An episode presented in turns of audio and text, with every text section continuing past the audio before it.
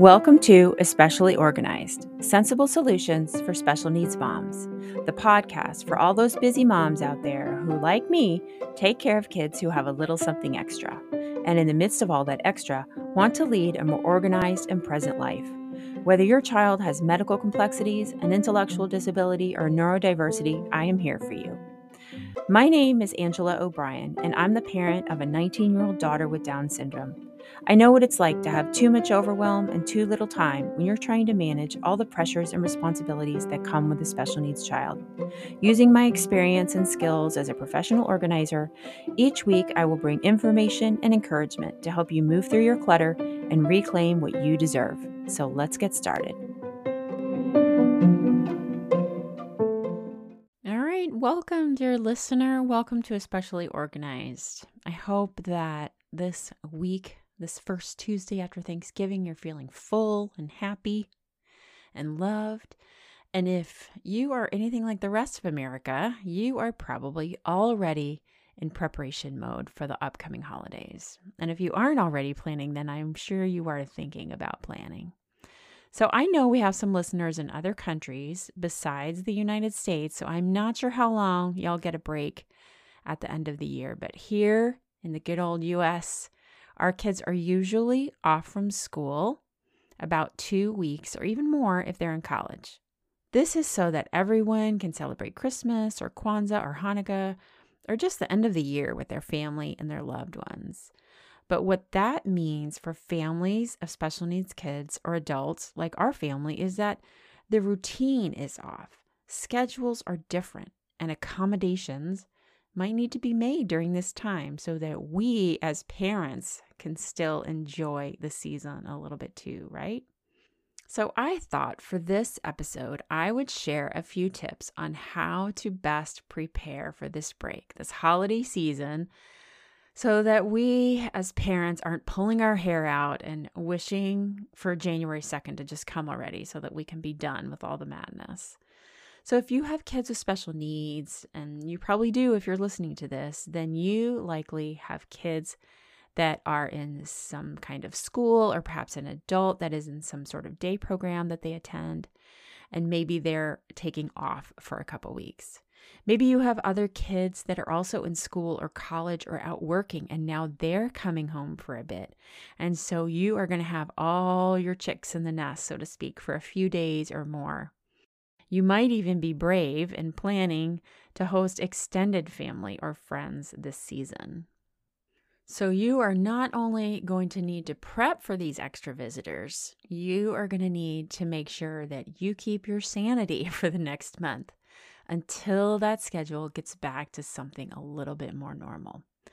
So, in this episode, I'm going to cover four areas of preparation for the holidays, and that's decorating, traveling or hosting, food, and gifts. Okay, so let's get started talking about holiday decorating. Now, I will admit, I used to spend days, maybe even a whole week, decorating my home the week after Thanksgiving, putting up multiple trees, garland, outdoor lights around the house, you name it, I did it. And even though I was really the only one doing it, the kids would help out a little bit. But I loved it actually. It felt festive and it was fun when the kids were little, but I, I wasn't working back then. And I will admit my preferred decorating style has shifted from let's put a tree in every room to more of a less is more approach. so I look back now and realize mm, I I could have spent a lot of that time with my kids rather than decorating. so, anyway, lesson learned. But I know not everyone who listens to this has that more minimalist style like I do now. But I will tell you if you are stressed out thinking about decorating your home for the holidays, this is your signal that it's okay if you don't want to go all out. It's okay to not put lights up on the house. It's okay if you decide not to put out every single holiday item you own. It's okay to do less. And side note, It's also okay to not send out holiday cards, even if that's something that you do every year. Maybe a quick Merry Christmas and family update via email to your family and friends might be a better option. Maybe a simple post on social media, or maybe nothing. Maybe just consider asking yourself more of what feels right to me and my family, and less of what should I be doing. All right, when it comes to hosting or traveling with your child with special needs, let's talk about that a little bit. If you are brave and planning on hosting any extra visitors for an overnight stay this season, now might be a good time to get that guest room set up. I always take hints from my best friend Paige. She's been on this show a few times. You've probably heard her. She is in episode 5 and 6 and in 18 as well. I always love visiting her home she and I haven't lived in the same city for 12 years, so we've we've done a lot of weekend visits over that time. And she is a pro when it comes to setting up a room for a sleepover guest. And it doesn't matter if I'm sleeping in her daughter's room that she's given up for the night or it's a dedicated guest room. She always has just what I need in there. She puts in extra towels, fresh sheets, waters by the bed, a phone charger, and even extra toiletries in the bathroom in case, you know, I need them. But honestly, you don't have to do all that. Those are just some ideas if you want. But just getting the room set up with fresh sheets and extra towels can go a long way to helping your guests feel at home. And if it's a dedicated guest room, then that's something that you can do in the early part of this season in case it starts to get a little hectic right before company arrives. So you know, oh yeah, the guest room is set up. I can focus on some other things. Now, whether or not you and your family are the ones hosting or the ones traveling, this is a time of extra, extra sounds, extra sights, extra food, extra smells, extra everything.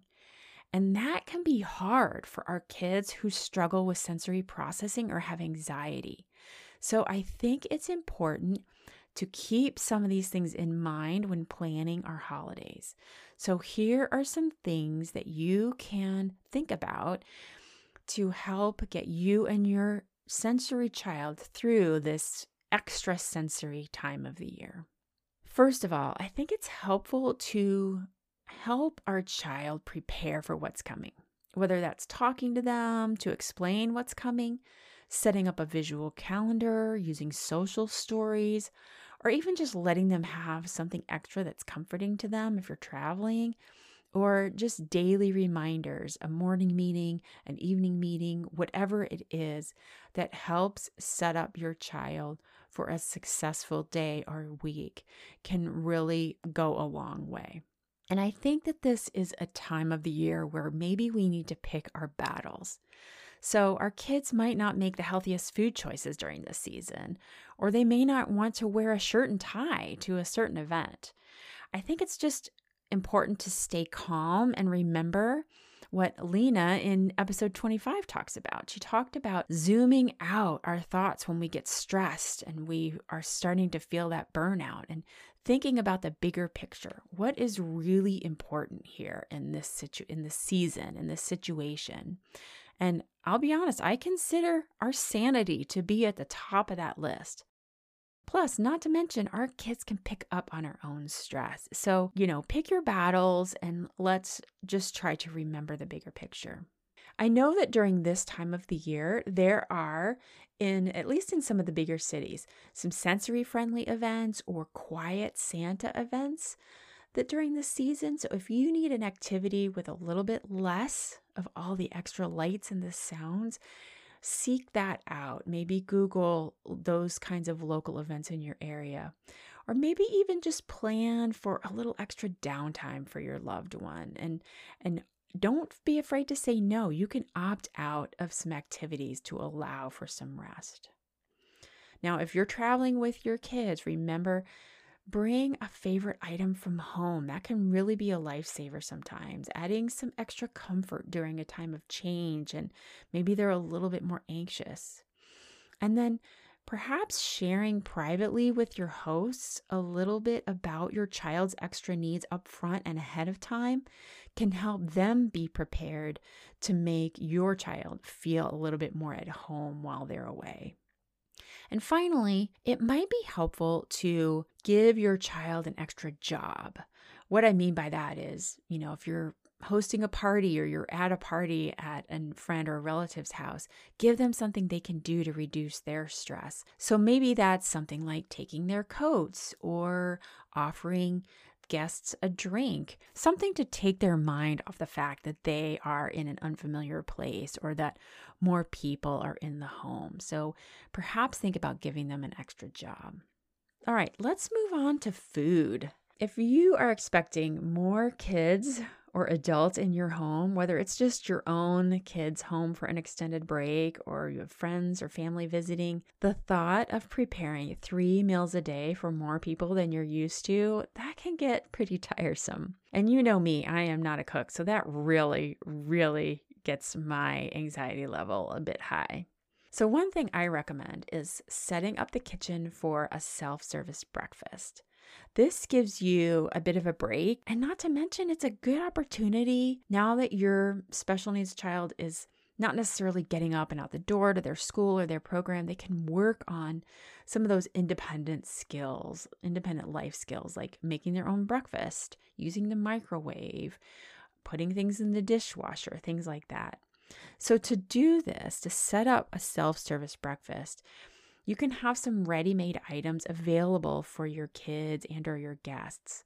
You can even set up a little breakfast bar on the counter or on the fridge, like have items like sausage that they can heat up in the microwave or healthy cereals or yogurt with toppings like have some cut up fruit or nuts available. Things like that that are available and easy for them to grab. I know that there are some easy mini egg casserole recipes out there, and I think you can just put them in muffin tins and freeze them. But again, you know I'm not the cook in the family. So if you just Google easy make ahead breakfast ideas, I know some recipes will pop up. One final trick I employ when we have guests is trying to minimize cleanup when having extra mouths to feed. And this is especially helpful if you have college kids home. Using paper plates, maybe even utensils for breakfast or sometimes even lunch, it just saves time and effort on cleanup and also running the dishwasher a few less times. So you're saving on water. Another idea my mother in law always employs is that she hands out these special rubber bands that wrap around our water glasses.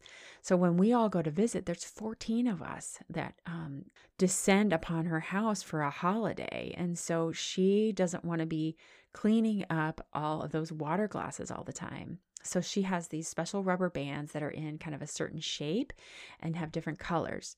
Or you can find some other way to mark the glasses. And if you even want to be a little fancy and you have some time to plan this, another friend of mine had water bottles made up with each guest's name on the bottle. So it totally saved on cleanup instead of everyone reaching for a new glass every time they were thirsty. So I hope that that helps. I know that that has been a lifesaver for uh, some people in our family. Now, keep in mind too, with the holidays, extra food can mean different tastes and textures, and along with extra smells for those kids with sensory issues. So, helping your child be prepared for that or just keeping the cooking a bit contained might be something to think about. Hey, dear listener, I just want to jump in here for a second. Did you know that this podcast, Especially Organized, was named one of 15 empowering female led podcasts you need to listen to by LA Weekly? I was privileged to be listed among a number of amazing podcasts that cover all kinds of important topics for women. I appreciated that the subject of moms caring for kids who come with a little something extra, needing help to get organized, was acknowledged and that it's an important topic to cover.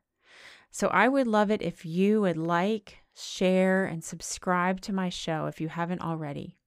And if you are so inclined, please leave a five star review as this helps other moms of kids with disabilities, autism, and or neurodiversity find this podcast and get the help they need to reclaim their space, time, and energy.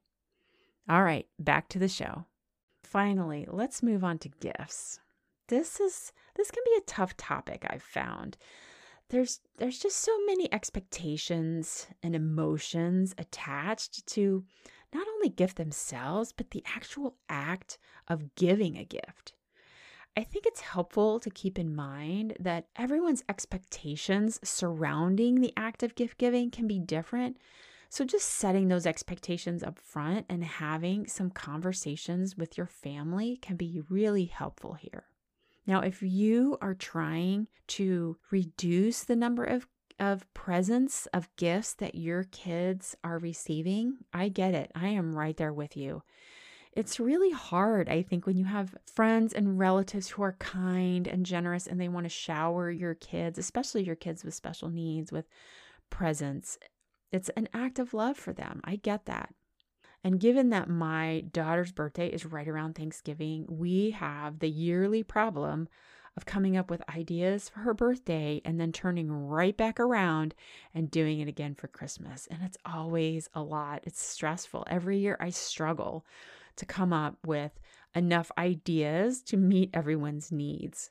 So, if there's a way for you to broach the subject to doting relatives that really want to give gifts to your kids, sometimes the idea of providing an experience for your child over an actual item might be worth bringing up especially if this is something that the relative can do with your child. So, for example, one year my parents gave my daughter tickets to see this special performance uh, in January, and it was a show all about China. And they had her spend the night. They went out to eat. She chose this uh, restaurant here called Pei Wei, which is one of her favorites. It's a fast Asian food restaurant. So they made a whole themed night out of it, and she had a ball. And over the years, we have given, you know, tickets to concerts. One year we actually did a whole Disney themed Christmas. We were planning a trip for the following year and it was in January.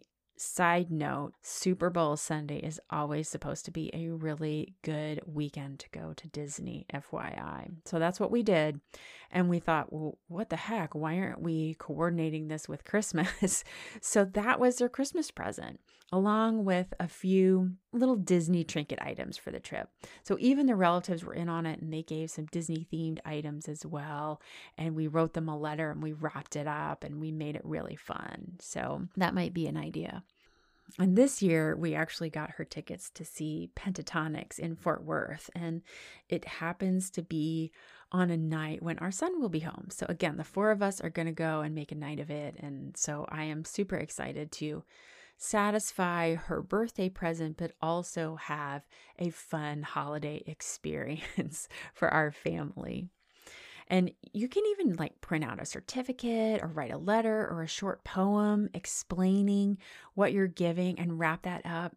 You can go to the dollar store and buy like, you know, dollar items, just cute little related items that might have something to do with your gift, and that gives them something to open. So it doesn't have to be anything grand like a trip or a concert. It can be movie passes, it can be an evening at a restaurant or a local activity, things like that. One year, my mother in law did a scavenger hunt for my daughter's gifts. She got her about five little items, wrapped them up, and she made a poem with each gift that she wrapped up. Now, I do not have time to do this, and I doubt you do too. But if this is something your relatives, your grandparents who have a little bit more time want to do, all the more reason, go for it. So, my daughter had so much fun with this, and my mother in law is like so good at coming up with cute little poems, rhyming poems. So the gifts didn't cost all that much, but for my daughter, it was just the act of finding them and unwrapping them that made it fun. So just something to think about, you know, something that might be fun to add a little bit more spark.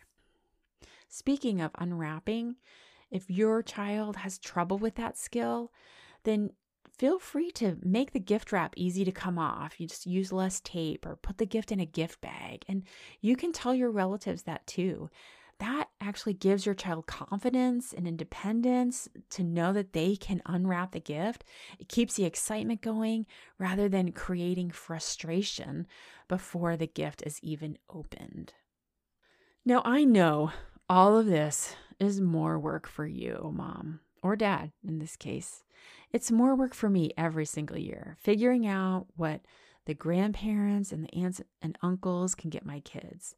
But I will tell you, it ends up saving us all frustration and disappointment in the long run because the gift giver now has some confidence that what they're giving is appropriate for my daughter and that she will like it.